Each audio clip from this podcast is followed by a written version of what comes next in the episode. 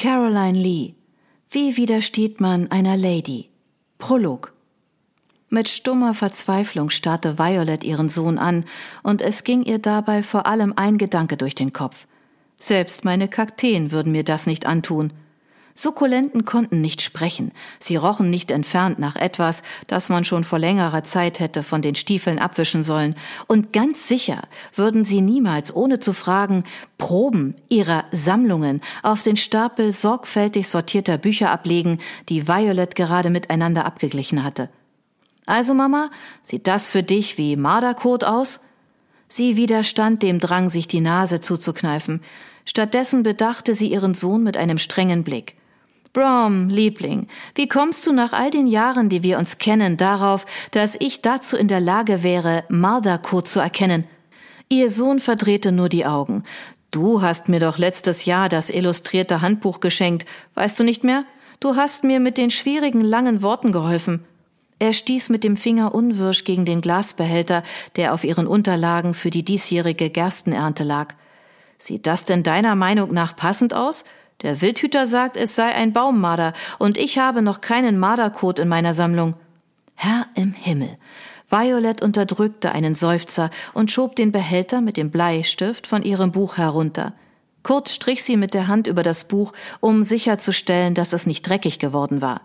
Wenn der Wildhüter sagt, dass es von einem Baummarder stammt, Brom, dann sollten wir dem Mann da auch vertrauen.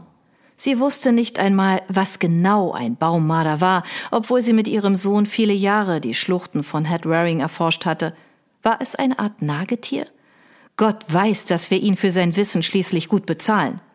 Brom stieß einen tiefen Seufzer aus und nahm den Behälter wieder an sich. Gott sei Dank war er verschlossen, so dass kein Geruch nach außen drang, während ihr Sohn die Probe in den Händen hielt und den Inhalt aufmerksam begutachtete. Ich wäre gern mit ihm auf die Suche gegangen, obwohl die Aussage auf den ersten Blick recht einfach war, hatte Violet Mühe, den Sinn dahinter zu entschlüsseln. Mit dem Wildhüter? Du wolltest, dass er mit dir nach Marderkot sucht? Sie war sich gegenüber ehrlich genug, um zuzugeben, dass ihr Sohn eine sehr seltsame Freizeitbeschäftigung verfolgte. Du bist diejenige, die mit ihren Sukkulenten spricht, während du sie gießt. Lass uns Broms Sammlung nicht verunglimpfen, du große Ananassammlerin. Ihr Sohn stieß nur einen größeren Seufzer aus. Stirnrunzelnd schob Violet das Buch beiseite. Eigentlich hatte sie sich vorgenommen, den Geschäftsbericht des Anwesens noch vor dem Mittagessen fertigzustellen, damit sie am Nachmittag ein paar Stunden mit Brom verbringen und sich seinen Studien widmen konnte, die in letzter Zeit ein wenig zu kurz gekommen waren. Aber es galt die Korrespondenz und die Wirtschaftsberechnungen zu erledigen, die Nachrichten der Verwalter durchzugehen und noch eine Million anderer Dinge zu erledigen. Die Arbeit schien nie enden zu wollen, so sehr sie sich auch danach sehnte, endlich von dieser Aufgabe befreit zu werden.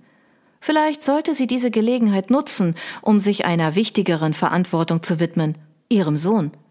Als sie ihre Arme ausbreitete, stellte Brom den Glasbehälter zurück auf ihren Schreibtisch und ließ sich in ihre Umarmung sinken. Sie ließ die Hand über sein verschwitztes Haar fahren und wusste sofort, dass ein Haarschnitt überfällig war. Sie atmete tief ein. Er roch immer nach der freien Natur, vor allem wenn er gerade von einer seiner Erkundungstouren zurückkam, und sie vermisste es, diese Zeit mit ihm teilen zu können. Brom, ich bezahle den Wildhüter nicht dafür, dass er mit dir spazieren geht. Der Junge brauchte einen Lehrer, so viel war offensichtlich. Ich werde einige Haushaltsgelder umlegen. Ihr Sohn schnaufte spöttisch und richtete sich auf, aber nicht so weit, dass er sich aus ihrer Umarmung löste. Geld, Mama, du denkst in letzter Zeit an nichts als Geld. Ich bin ein Earl, hast du gesagt. Wir haben ein Imperium. Ihre Mundwinkel wanderten reumütig nach unten, als sie sehen musste, dass er ihr manchmal doch zuhörte. In der Tat, Liebling, aber irgendjemand muss sich darum kümmern. Sekretäre können schließlich nicht alles machen. Er schnaufte verächtlich und legte dann seine Wange an ihre Schulter. Ich vermisse die Zeit, als es nur dich und mich gab. So ging es ihr auch, aber es waren nie wirklich nur sie beide gewesen. Thomas hatte wenig Interesse an der Erziehung seines Erben gezeigt, und sie war sich der unausgesprochenen Verurteilung ihres Mannes immer bewusst gewesen. Was soll ich deiner Meinung nach tun, Brom? murmelte sie. Er zögerte, und sie war überrascht zu sehen, dass er tatsächlich über ihre Worte nachdachte. Könntest du, könnte ich nicht einen Teil des Grundstücks verkaufen? Head Waring verkaufen? Sie blinzelte verdutzt. Brom hielt seine Wange immer noch an ihre Schulter gedrückt und versuchte aus dieser Position zu erklären, während er mit seinen Händen herumfuchtelte. Also nicht das Haus oder die Felder oder den Fluss, noch irgendeines der Grundstücke, schätze ich. Du hast erzählt, dass dies alles seit Jahrhunderten im Besitz von Vaters Familie sei. So ist es. Wenigstens hatte der Junge, was die Familiengeschichte anging, aufgepasst. Wir können keinen Teil von Head Waring verkaufen, erklärte sie mit sanfter Stimme. Damit würden wir den Generationen vor dir und den Generationen nach dir Unrecht tun. Bei Gott, ihr Sohn war ein Earl. Allein diese Tatsache machte den tiefsitzenden Schmerz der letzten zehn Jahre fast wieder wett und auch die schmerzhafte Entscheidung des letzten Jahres, als sie wieder einmal ihr Leben geändert hatte, um all die neuen Verantwortlichkeiten, die auf ihren Schultern lasteten, irgendwie unterzubringen. Brom richtete sich auf und tippte mit einem seiner langen Finger auf das Buch, das sie vorhin zur Seite gelegt hatte. Head Waring kommt also nicht in Frage, aber eine der anderen Ländereien, eines der Grundstücke, über die du dich immer beklagst. Oh, ich beklage mich nie. In dem Blick, den er ihr zuwarf, lag deutlich zu viel Einsicht in ihr Gefühlsleben.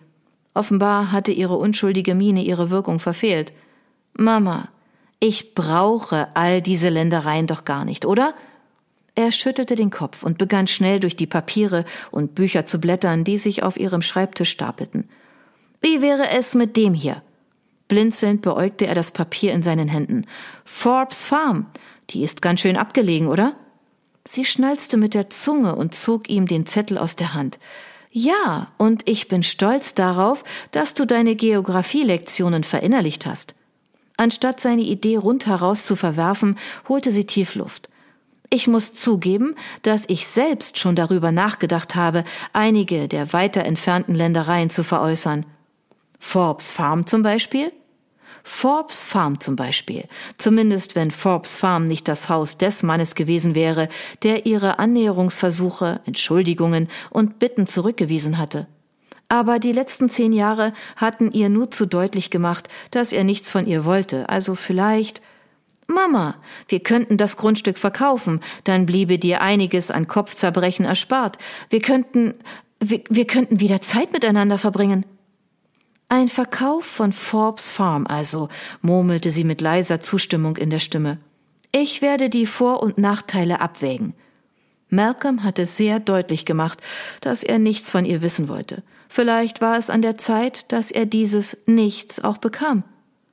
Gut, Ihr Sohn schlug mit der flachen Hand auf den Schreibtisch. Du arbeitest zu viel und ich will, dass du wieder Zeit hast, um mit mir zu spielen. Violet musste lächeln.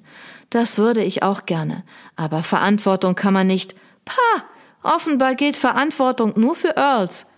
Ihr Herz fühlte sich ein wenig leichter an. Sie beugte sich vor und stupste ihn in den Bauch. So schlecht ist dein Leben auch nicht, Liebling. Die Köchin verwöhnt dich, du kannst den ganzen Tag so viel du willst überall herumtoben, zeichnen und skizzieren und was das angeht, unterbrach er sie stirnrunzelnd, wo sind eigentlich meine letzten Skizzen, die ich dir gegeben habe, um sie hier aufzuhängen? Er sah sich im Arbeitszimmer um, bis sein Blick schließlich auf ihre Auswahl an Skizzen der letzten Woche und des letzten Monats und sogar auf einige seiner frühesten Kritzeleien fiel. Ich dachte, unvermittelt stieß er sich vom Schreibtisch weg und bückte sich, um in den Papierkorb zu schauen. Mama! Er riss ein Bündel Papiere aus dem Papierkorb und zog stirnrunzelnd zwei seiner Skizzen aus dem Stapel heraus.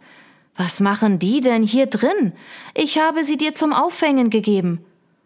Oh je, murmelte sie mit schwacher Stimme, als sie nach Broms Kunstwerken griff. Sie wusste natürlich nur zu gut, dass sie sie erst heute Morgen eigenhändig in den Korb gelegt hatte. Wie sind die da nur hineingeraten? Sind sie vielleicht heruntergefallen? Her, schnaubte er, als er sie ihr vorsichtig wie unschätzbar wertvolle Kunstwerke überreichte und den Rest der Papiere auf dem Boden verteilte. Die sind für dich. Ich habe hart daran gearbeitet. Ja, er arbeitete hart an allem, was er tat, einschließlich Skizzen von verschiedenen Arten von Exkrementen, Kot und allerlei Unrat, den er auf seinen Streifzügen durch die Ländereien von Headwaring entdeckte. Allerdings hatte eine jede Frau ihre Grenzen, wenn es darum ging, Kotskizzen bei sich aufzuhängen und sich auch noch alles darüber zu merken. Die Fähigkeit, überzeugend zu lügen, wenn man mit der Anschuldigung konfrontiert war, ein weiteres dieser Meisterwerke entsorgt zu haben, war ein für die Elternschaft häufig unterschätztes Talent. Ich werde Sie in Ehren halten, sagte sie mit einem liebevollen Lächeln, während sie sie unter dem Geschäftsbuch verschwinden ließ. Inzwischen bin ich dieser Arbeit ein bisschen überdrüssig, zumindest für die nächsten paar Stunden. Wollen wir einen Spaziergang machen? Broms Miene hellte sich auf. Zusammen? Er hüpfte auf die Füße. Ei, willst du dein Schultertuch? Ich kann es holen.